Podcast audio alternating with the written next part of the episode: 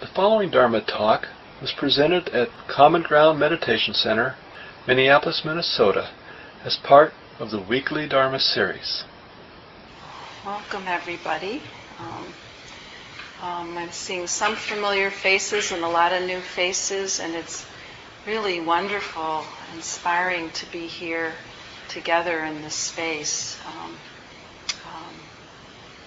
um, I've led the Qigong here, but I haven't taken this seat, and it's just uh, really beautiful here. Um, and we all fit comfortably. so, um, uh, my name is Merra, and uh, Merra Young, and um, I'm really honored um, to um, come tonight and support Mark while he's on retreat. I'm really happy he's at retreat right now, even for a few days. And um, um, I, I have a little center just down the road. I tease that we should have a little skyway, him in the Ivy building, and uh, across the street in Rivers Way Meditation Center, and, and um, offer um, integrative psychotherapy with mindfulness and uh, offer some other Dharma offerings. And uh, I've been um, teaching mindfulness-based stress reduction um, in the community through the university and at Shakopee Prison this past year, and um, some adjunct teaching all around mindfulness and psychotherapy, and been on this Dharma path for a number of decades now. And um, it's always interesting to, um, see how much, how little I, I really understand. So I, I'm delving into uh, the second noble truth tonight.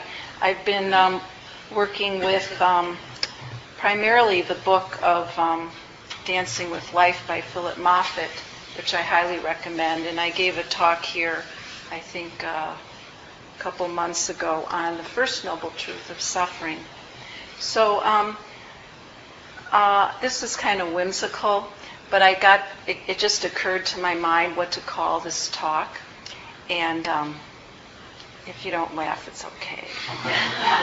you know, the things that arise to the mind. Um, so I'm calling it the second noble truth, Buddha's laundry, from Klingons to cling free.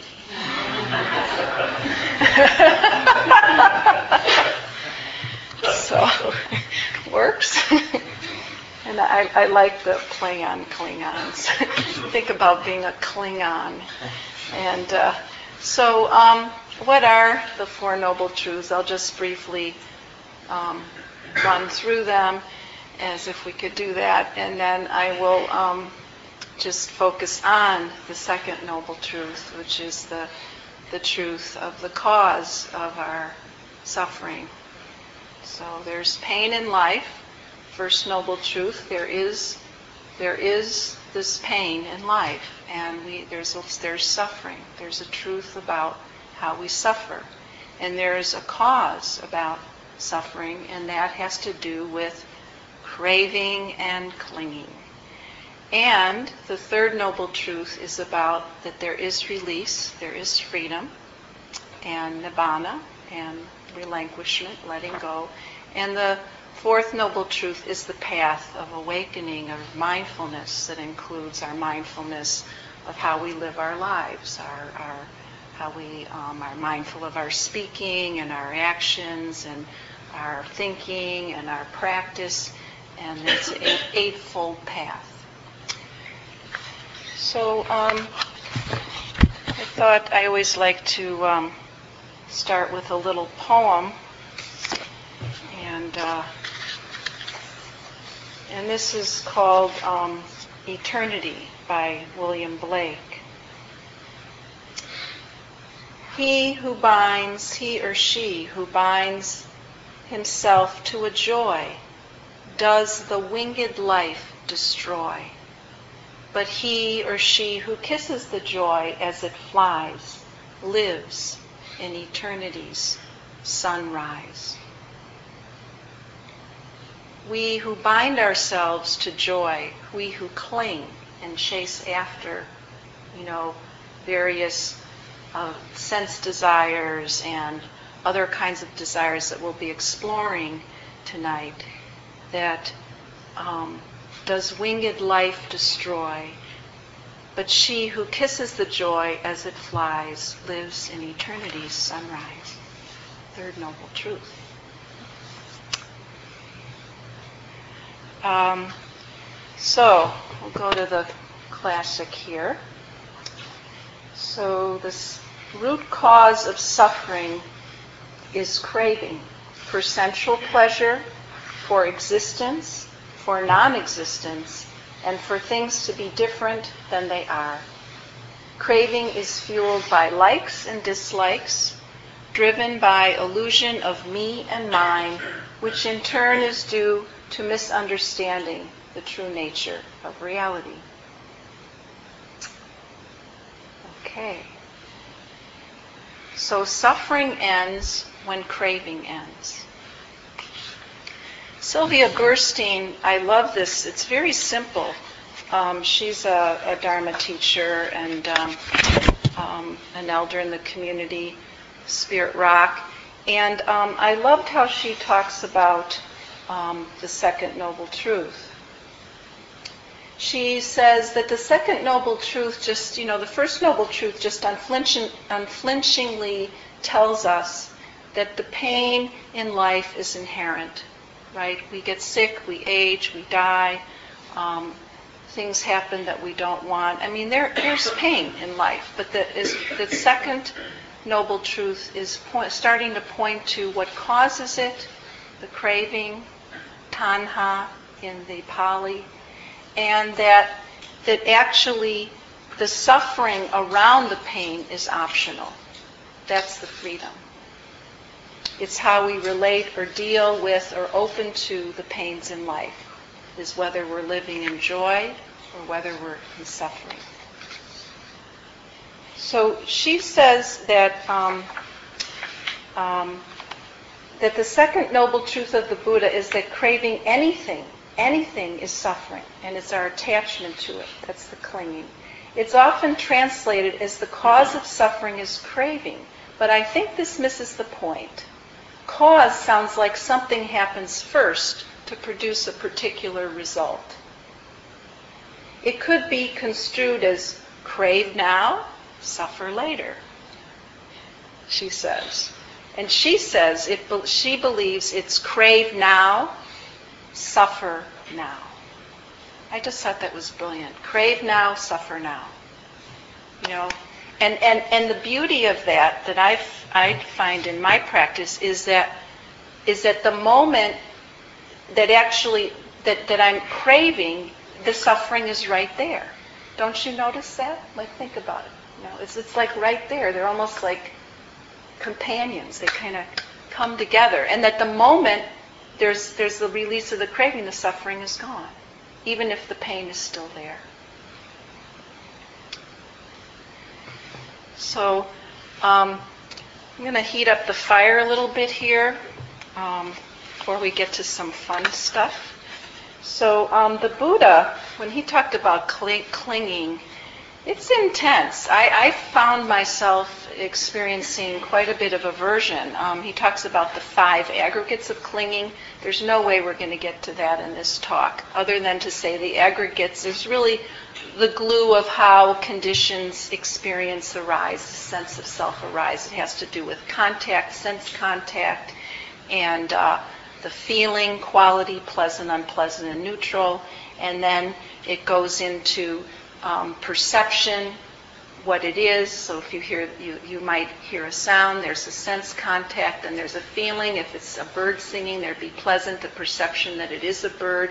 And then the mental formations. Oh, I wonder if it's a, oh, it's a cardinal, and then the naming it and all that, and then the, all the associations, and then, and then, um, the consciousness arises that recognizes this experience. So this is how the Buddha talks about clinging. All right.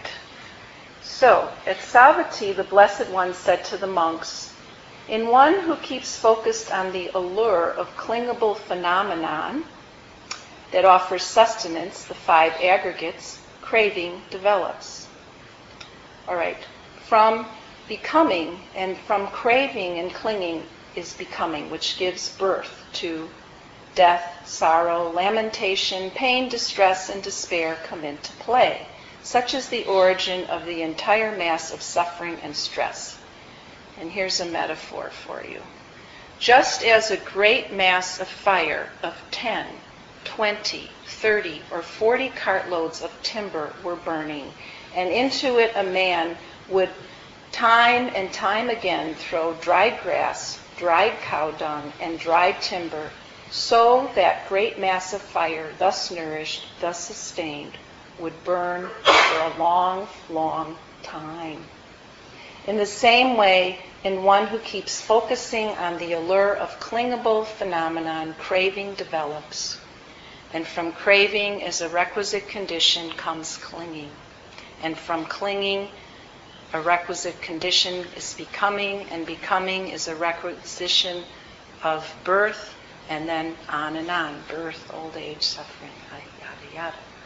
So, um, excuse me, yada, yada, Buddha. Okay. So um, it's pretty intense. And, and in uh, Philip's book talks about, and he refers to more teachings of the Buddha, and maybe you've heard some of these from Mark. I mean, that all the senses are burning. There's a kind of a fire. It's like we're on fire you know, with this, this, this burning of desire and craving. The desire itself is in the Pali is called chanda, chanda. And, and that there is desire. In fact, the nature of life, there is desire. I mean, we're here. We, we are, we're taking birth in each moment. There is becoming. So there is this desire, and then how, how it, there can be wholesome desire, okay? So, but there is this desire, and then there's this quality of tanha, which is that craving and that stickiness and the wanting it or not wanting it to be the way we are. So I'm going to jump into um, um, some examples and, and unpack this a little further. So there are these three types of craving. And uh, as I mentioned them in the first reading, I'm just going to talk about them a little more. And the first is the craving for the six kinds of sense desires. So you might think of some examples in your own life. Um, and um, I'm aware that I went to the co-op the other day and I hadn't eaten. It was kind of late afternoon and I really needed to get some some food. And um, I was aware of going to the co-op and really being in the mood for something like just steamed veggies and rice and something really simple and warm, warm, not cold food, right? And so I walk into the co-op and, you know, there's all this food and like, you know, 90% of it has, you know, sauces and peppers and spice, you know, like really like all this stuff. Like everything's got red peppers in it, and uh, seem like that. And so I kind of get the container, and I'm trying some things, and then I just put this little mash, and then I throw some spinach on top from the salad bar, and I sit down, and I'm really aware as I sit down with this food, I don't really want to eat it. this is not the meal that I crave.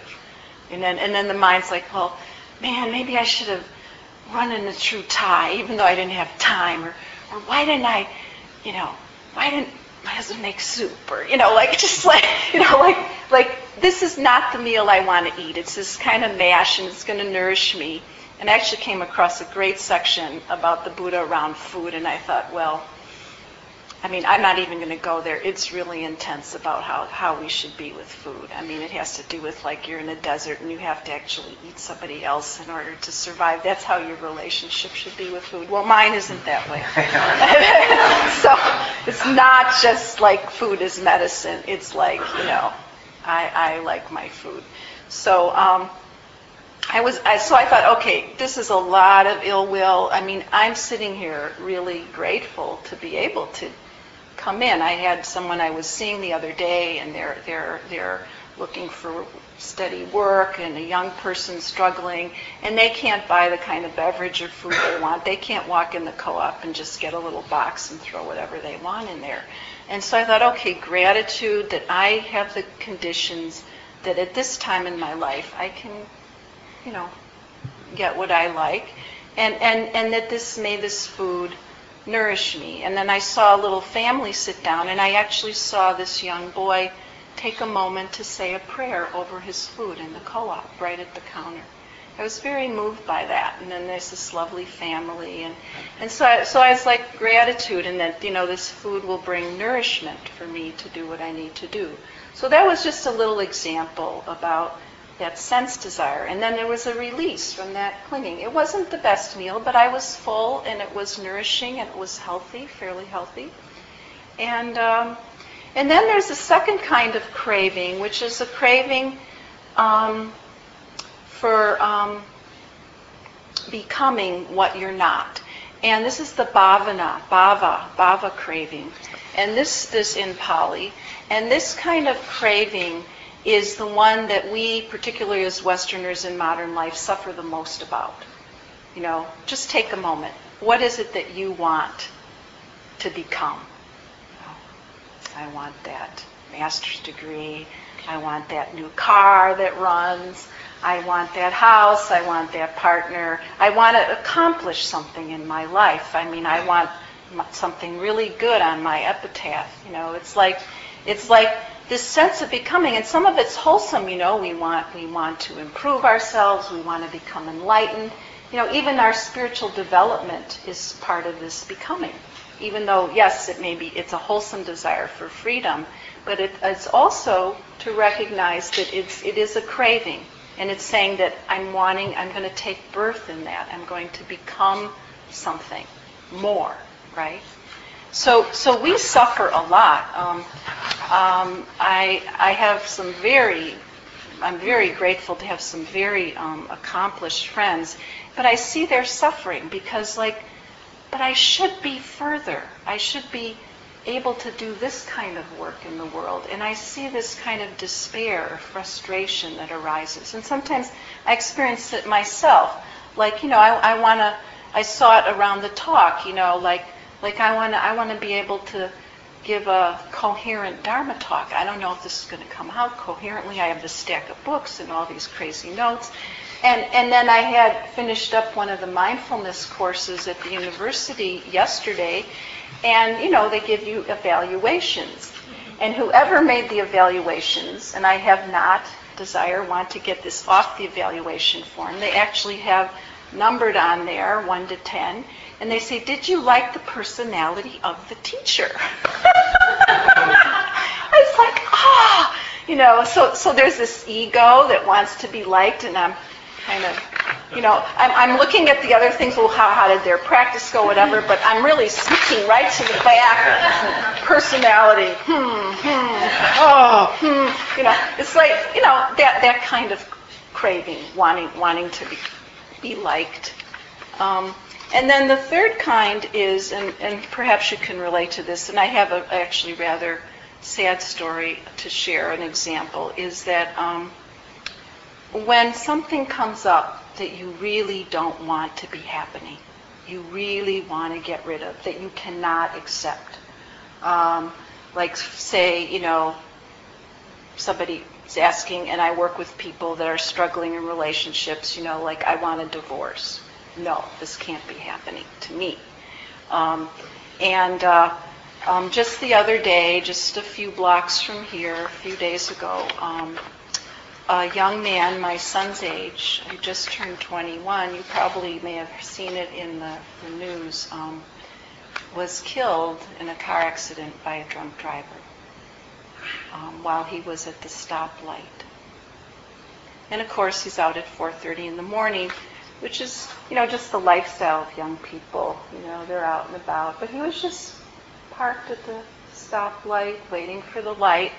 I thought, that time of day, I'd probably go right on through it. he was there, and um, and uh, died. And yesterday, I went briefly to the visitation to um, the celebration of his life.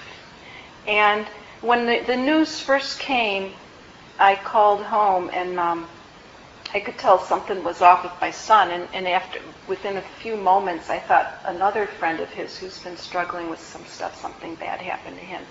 And then he told me this other friend of his that this had happened, and I hadn't seen the kid for a few years, but you know, this kid had come to my house for overnights and birthday parties, you know, in grade school, high school, and and like the mind just could not accept it.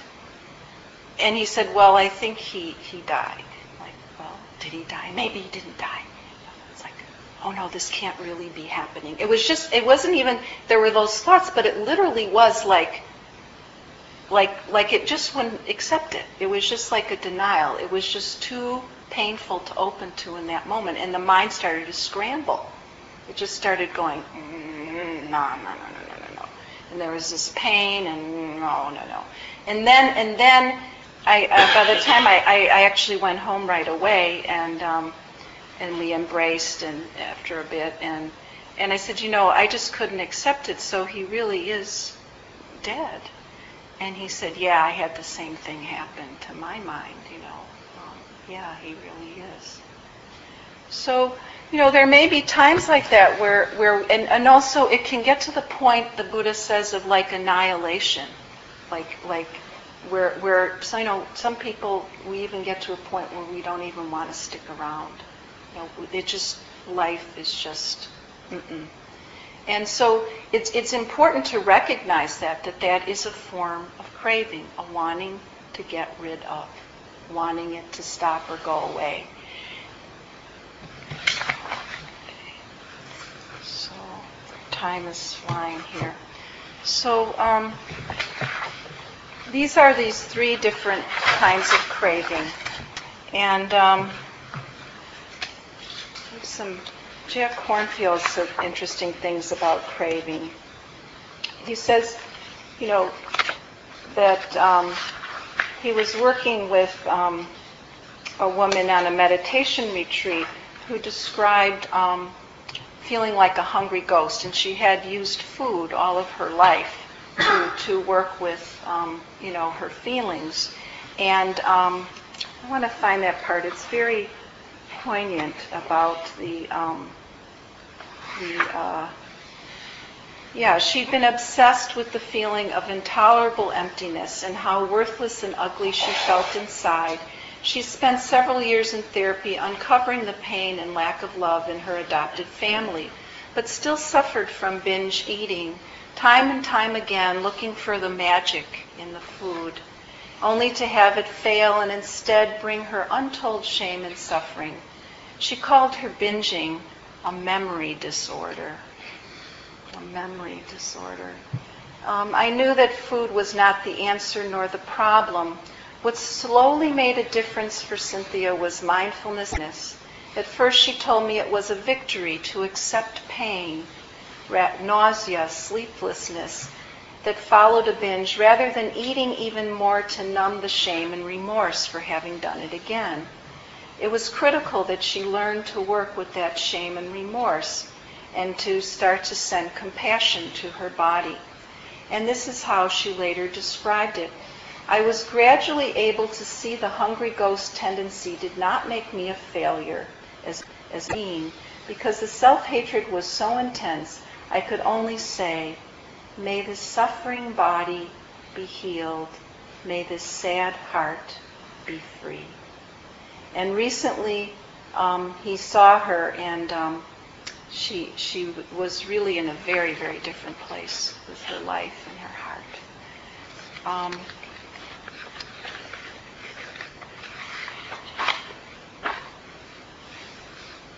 as we let go and, and we see others suffering, our heart fills with compassion.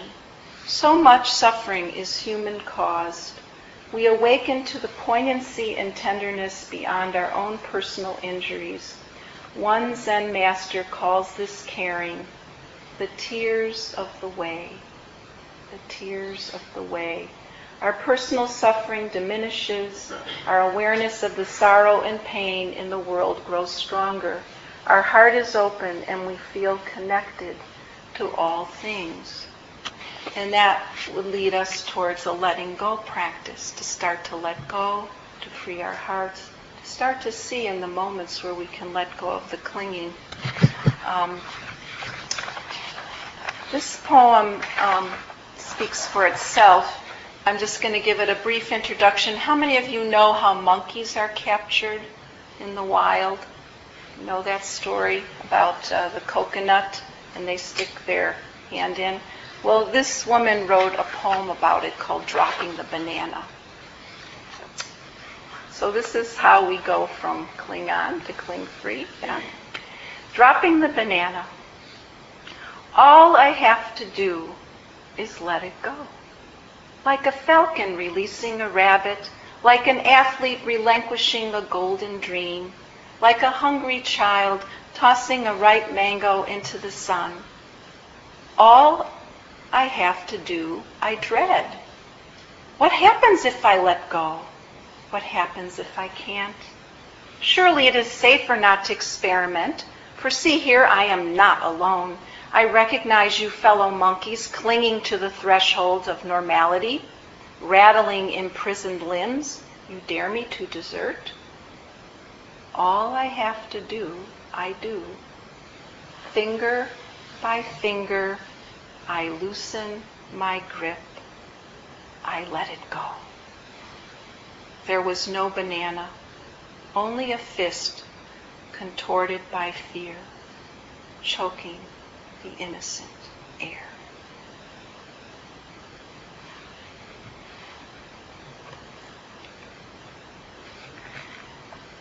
Um, when I thought about craving, um, and I haven't read all the stories in this book, but there was a time, and I'll really date myself, I must have been in the 80s or early 90s, was it, when uh, Clarissa Pinkola Estes, Women Who Run with Wolves, came out. It's a long time. And uh, I remember reading the story of the red shoes. Are you familiar with that story of the red shoes? No? Oh, okay. Um, and this, this was one I think about a craving, an addiction, and, and, and wanting. And I, I, I didn't, I'll, I'll, summarize the story um, without giving a lot of details. There's just a part I wanted to share with you. Um, it's, a, it's a poor girl, a motherless girl taken in, and uh, she has um, some shoes, and anyway, they ended up getting burned, and she wanted these red shoes, and basically kind of like a, uh, a witch-like person gives her these, these special red shoes. And she puts them on, and they, she starts to dance.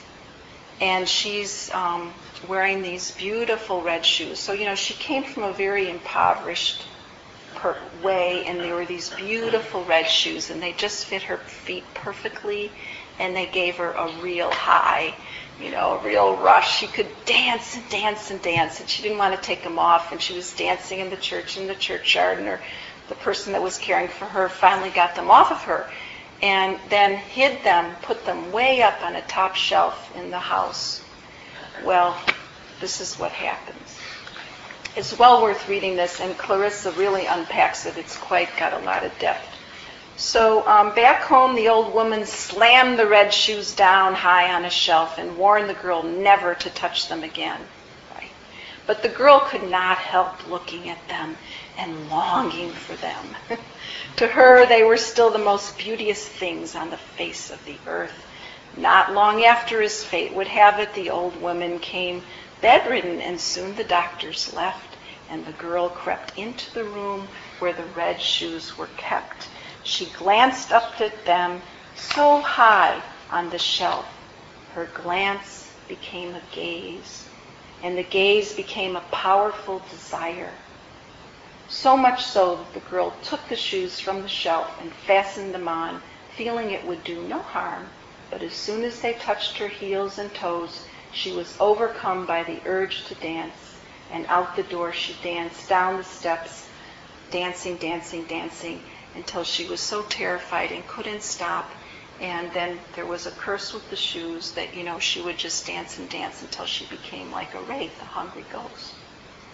So she actually took herself to the executioner's home and said, cut the shoes off. Well, they tried to cut the shoes off, but they wouldn't come off. And finally they cut the feet. And then she, that's how she freed herself. So better to let go now.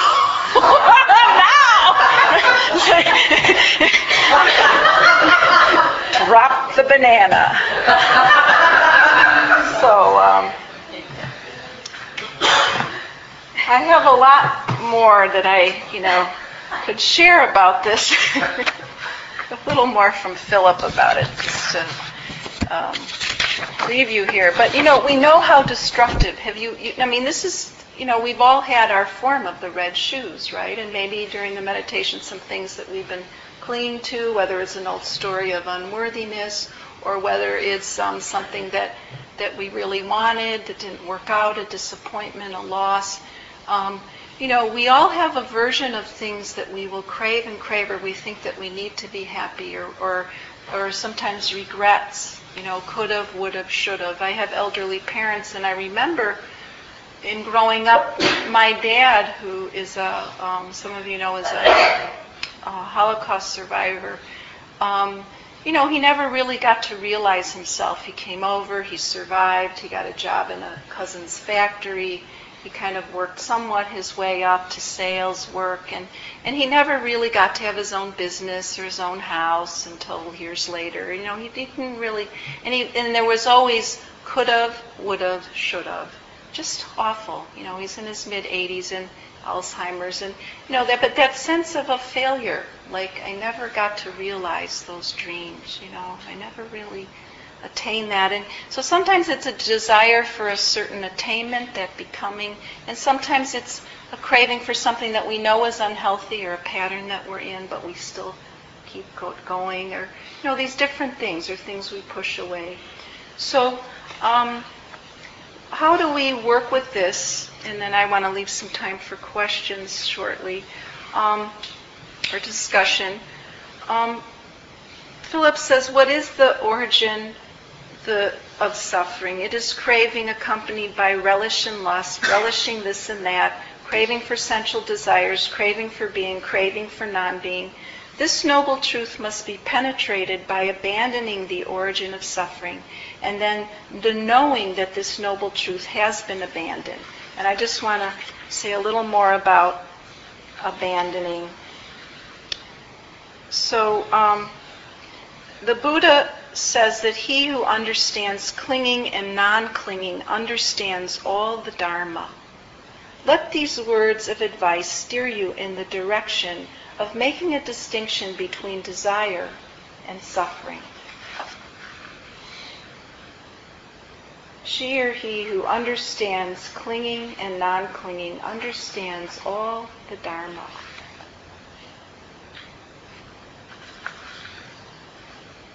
And that how to practice abandoning. Here's a few steps from Philip. There are many teachings about how to let go of clinging but I recommend using mindfulness to clearly see what is true for you right now. The first step is to separate your desire from your attachment to it. Then examine the desire itself and see how it's related to the arising of pleasant and unpleasant feelings. Observe whether desire is based in the present or linked in the past or the future. Be interested in the energy of desire. You know, what does it feel like in the body? Get curious about it. Start to recognize the, the awareness that's aware of desire in the mind, in the body. You know, we identify with the desire itself, but actually there's when we're recognizing it, there's an awareness of that desire or that clinging. And actually that's where the freedom, that's where the uncling starts to happen. That mindfulness, that moment that you're aware that you're that you're clinging, then that you start to drop the banana, right? It's that cling now, suffer now, let go clinging, suffer less, or not suffer. So um, he said, notice whether images or words accompany desire. Is there a little movie running in your head about the outcome? No, a lot of the desire is that we don't live in the moment. We, we're like focused on the goal or the outcome, right? Now look for signs indicating you're caught in clinging the, the, the, the, feeling in the body is especially important, as I mentioned. And then um, once you've made these distinctions, just begin to note, and, and we can rest more and more in that awareness and notice if there's aversion there. And um, You can imagine that letting go is a physical act, like putting down the hot cup of tea. Imagine filling your mind when clinging is gone, the ease filling your mind, and smile at your resistance to letting go the clinging. And then really bringing in loving kindness and compassion for the one that, that clings. And understand that it's conditioned. And ultimately, it's not you clinging, it's just that that those aggregates and that, that arising of the clinging. And then keep bringing, working with your mindfulness, loving kindness, and compassion. So a poem to close.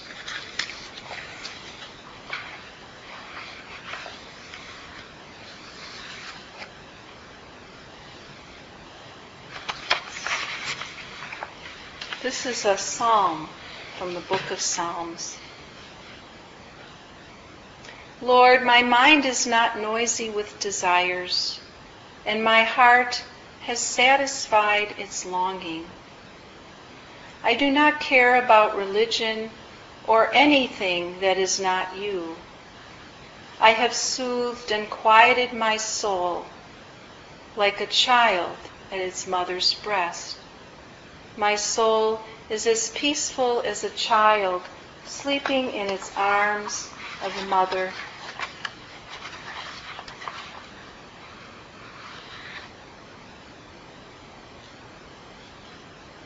And Rumi says, Praise to the emptiness that blanks out existence. This place made of our love for that emptiness, yet somehow comes emptiness. This existence goes. For years I've pulled, I've been pulled my own existence out of emptiness. Then one swoop, one swing of the arm, and that work is over. Free of who I was, free of presence, free of dangerous fear, hope, free of mountainous wanting. The here and now mountain is a tiny piece of a piece of straw blown off into emptiness. These words I'm saying so much begin to lose meaning. Existence, emptiness, mountain, straw. Words and what they try to say swept out the window down the slant of the roof. It's Rumi.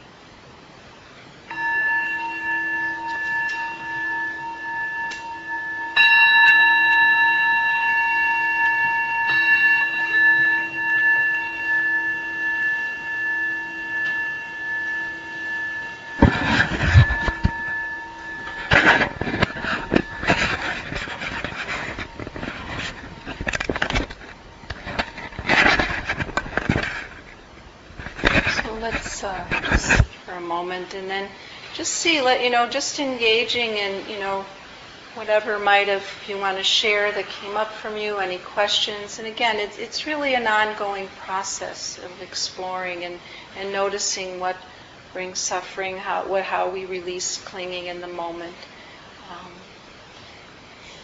and holding it all with that compassion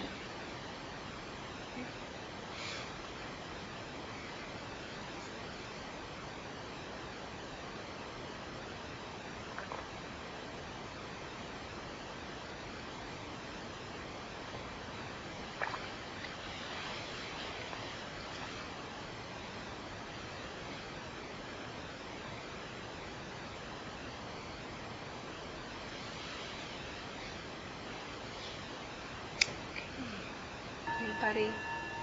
Mm-hmm. You're all in Nibbana. You've let go. Merra, how do they catch monkeys in the wild? Somebody else tell the story. I've been talking for hours now. you, you know. You want to say? The monkey reaches into the coconut to grab the banana and won't open its hand to let go, so it gets stuck there, and then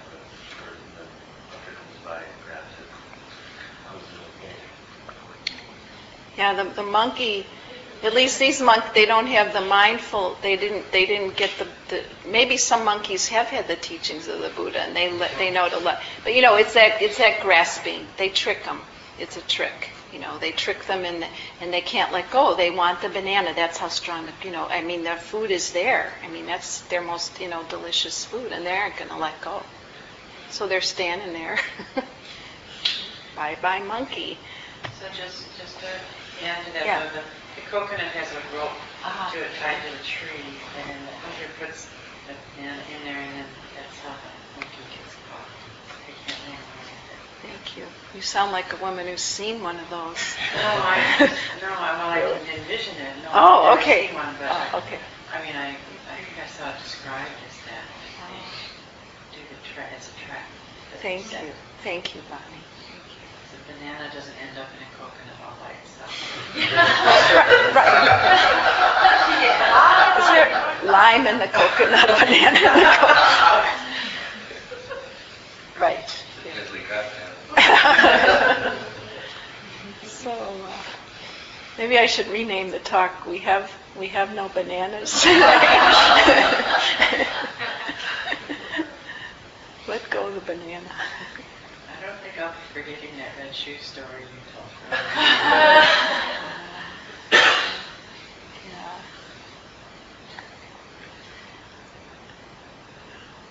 I just have a question. Yeah, I- Judy. I, you were mentioning something about becoming and desire, or something, Yes. um, Let relate. something about the becoming. Mm-hmm. I don't know, I didn't, I didn't quite get what you, I mean, I did get what you were saying about how we cling to our Mhm. becoming, Mm-hmm. But something else. Well, it's, it's, um, my apologies, because it, it, it is hard to, to describe, but it, it's like, um, say about it. Um, you know, for a moment, like when we let go, just viscerally, what do you experience in your body? What do you experience in your mind? And now bring to mind something that you, you want. Like, I really want to get home and go to my nice cozy bed. And just notice what happens. Is there a sense of self that arises, a kind of a contraction, a taking birth in the next moment, a becoming? It's like this, this, um, when, when we can drop in and let go in the moment, that, that sense of a me wanting, doing, a you know, like, like it's just, I think of it, that, that's kind of how I experience it, and that, that, that, that desire, the kind of formation, like, it, it, it, it- it's actually, the- it's the pain of that clinging. It- When there's non-attachment or kind of a letting go of outcome or just kind of recognition, it, it, it, it, there's an expansiveness. There's not so much a sense of narrow wanting. It's just more being present. If someone else can clarify it, and again, we didn't get into more about the five aggregates, and, and you know, this is, you know, quite a bit about how what becoming means. Does, do, do you have anything on becoming? No. Okay. Anyone else? Yeah, jump in. I guess to me, it, becoming is like habit energy. Mhm. I become a certain way, and I'm trapped by that Mhm. habit. And identified with it. There's an ide- there's a me and a my and a and the, that congealing around a sense of self and ego, and we identify with our habit. Actually, people say the, the rebirth consciousness is, is like our bad habits are reborn. That's the momentum of what arises in the next moment. Next arise. Someone else? Yeah. Thank you. Thank you. Yeah. It struck me that um, uh, becoming sort of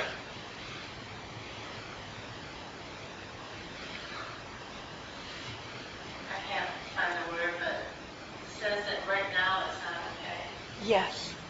Yeah. Thank you. Well said. Yeah. Yes. Yeah, there's something other to be found. So it's kind of the reversion to this, whatever this is. Or That, that's, that's the other. You project, how it should be. Mm-hmm. Yeah, yeah. You know, I think, I think those distinctions and feeling into the different tanhas, the different clinging and desire that are that that Philip is describing, like you start to you can kind of get a feel for that, like what that feels like in your own body, heart and mind, and and and and you know reading can help in some explanations, and then you kind of feel what that that particular energetic quality is. Um, I think it, it, it's more, it, to me, it has that quality of, and I think how Philip was describing a little bit is that um, um, wanting to become something or someone or giving, you know, it's sort of like the, the arising quality, you know, the other sort of like the aversive, get rid of quality. Yeah, yeah. Okay. Um, I had, I'm not going to say what it is, but I had this, well, I had this really unpleasant situation that has entered my life, that entered my life last summer that um, I've been, that's been very challenging for me, Yeah. that I don't want, and it's sort of like, my life sort of feels like it's on hold, because I want, basically, I just want this to go away, and it's not going away, and I can't control it, and I did not cause it, you know, but I, I desperately want this to go away. And to a certain extent, this feeling that I have of wanting the situation to go away, you know, it's, it's some sort of, a, it's something that's going to play out and it's going to, you know, be gone at some point, but I don't know when. But um, it reminds me of the way that I'm kind of dealing with it, almost like the way someone would feel like, I'll be happy when I become a doctor, or, you know what I mean? It, it's almost on that same playing field. Right.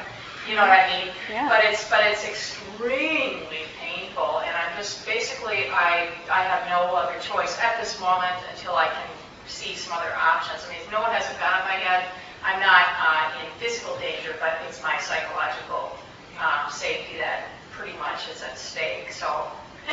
so, you know, so I'm just trying to kind of deal with that. But it's a very, very um, interesting situation. I've never thought that I would ever have to deal with something of this nature. But it just goes, you know, like you say, it's a, there are certain uh, sufferings in life that, you know, things come into our lives that we don't understand it, you know. So, Right, and you know, and I mean, I don't know the situation, whatever, but I think I think generally, and maybe other people know, lots of wisdom around this too, is that you can chat later or hear from one another, but you know, how to work with the difficult situation or person. And so there is this pain, there is this stress, and it's really painful and it really sucks. And then it's like, how do I meet that? So it's like, what do you do with your own heart and mind around it?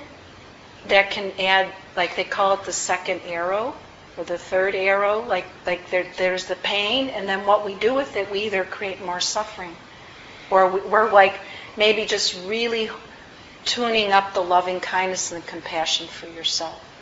You know, really, you know, bringing those, those Brahma Viharas, taking refuge in those qualities, or um, you know, seeing what are the thoughts that I'm saying in my mind. You know, how do I work with the feelings? How do I hold that? How do I get support around it? You know, like what, what, how I work with it. And sometimes too, what I found, the difficult person in situation, when I can open to it a little bit and to, to, to show up with some compassion or, or make some space somehow around it for myself, like I care about this pain, you know, may I let go of the pain, you know, that I can, you know, and again, I don't know the situation, but, but I think working with it to see what, what can support your heart and take, take care. And, and, um, and, and I found it's been very powerful that sometimes I can be experiencing something really, really painful and aversive, and yet there can still be a space of freedom and equanimity, equanimity practice. Things are as they are. Yeah, there was another question, yeah, and then we should finish up. Um, I'm trying to wrap my head around the idea of separating desire and attachment. I don't think we do a very good job of it. And um, thinking about that, how do you, how would you recommend, recommend moving towards wholesome desire? Or how to, how to recognize, I mean, obviously if I meditate, wanting to meditate is a wholesome desire, but any other clues to try and cultivate or know the difference? Well, absolutely. I mean, the, the, that key of, of the attachment is really the issue. It's not the desire itself. Actually, it's the attachment that, that really makes it, turns it into clinging, that there's just desire in this realm. That's it. You know, it's just, there's not, it's just that, that chanda. But then, so what you're talking about is like, so with your spiritual practice and then the Eightfold Path, living a mindful life, and, and recognizing what's what's wholesome and not. You know, how you live your lifestyle, the people you hang out with, the food you eat, you know, the whole ball of wax, how you do your practice. But again, like if, if, if spiritual desire is really wholesome, but if you're sitting there going like striving and pushing and focused on outcome, then there's an attachment to it versus saying, okay, um, I'm showing up, I'm committed to my practice, I'm learning how to skillfully focus the mind and develop mindfulness. And so, so I, my guess is that you could come up with a lot of wholesome desires. It might be I'm going to volunteer at the center, I'm going to offer generosity. I'm, I had someone I was working with earlier today, and they struggle with depression, and they said, you know, I decided to start a gratitude journal. You know, so again, turning the heart and mind towards those, they call them paramis, which are the ten, the qualities of the heart, like patience, development of patience and kindness and generosity. The, these qualities that, that, that we can direct that energy of desire. Um, and I, I, do, I do recommend some of these um, supports, and there's other Dharma talks as well, but, but um, the wholesome desire, um, we could have spent a whole talk on that. I kind of did more on the red shoe part and the banana. next next time we'll be we'll be focusing more on wholesome. But but talk to people. There's there's and I think you know you know what's wholesome, you know, and then moving more in that direction. Um, um, I was upset about something earlier today, kind of one of my self-righteous things with money and health care and costs of dental work. And uh, and I, I, I, I had some cookies in the house, and, and I had already had some with my lunch, and I, I saw my hand go out. And I, no, I don't want the cookies. It's not good. So that was the unwholesome. So the wholesome desire was I wanted the peace of mind, and I didn't want to. I just could just sit with it and let it go. So let's close with metta, loving kindness.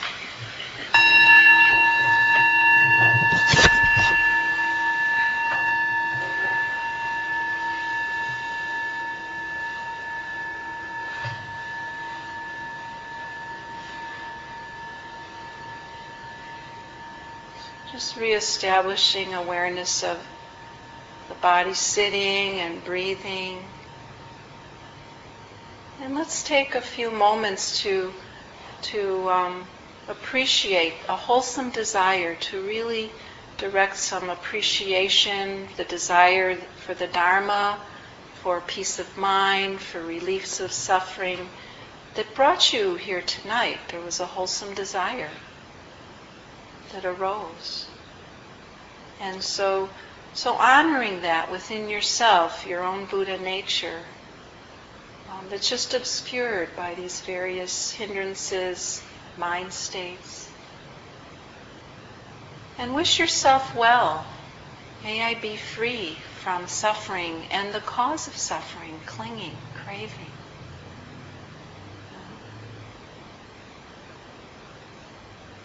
May I have the wisdom and insight and courage to follow the noble path that leads to liberation, liberation, the end of craving and suffering. In each moment, freedom from suffering, mental and physical suffering. May I love and accept myself in each moment, just as I am. Letting go the judgment when we're caught. Love and acceptance for myself. May I live with ease and joy, ease and joy, wonder and wisdom in this world.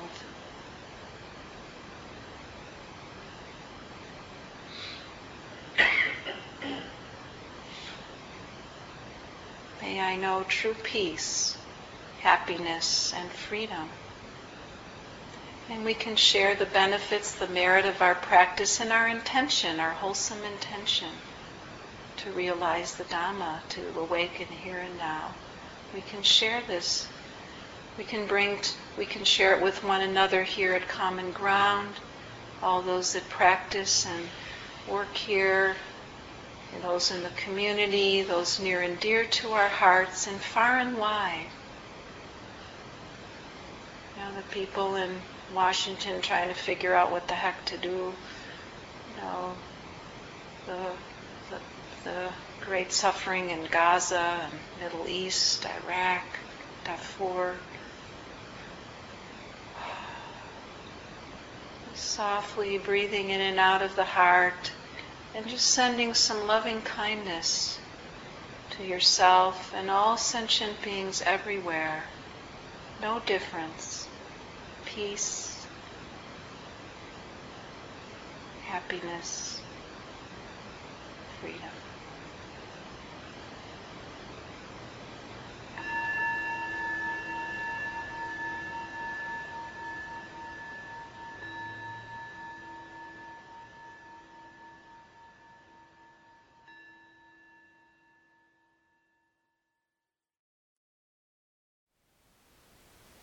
Thank you for listening.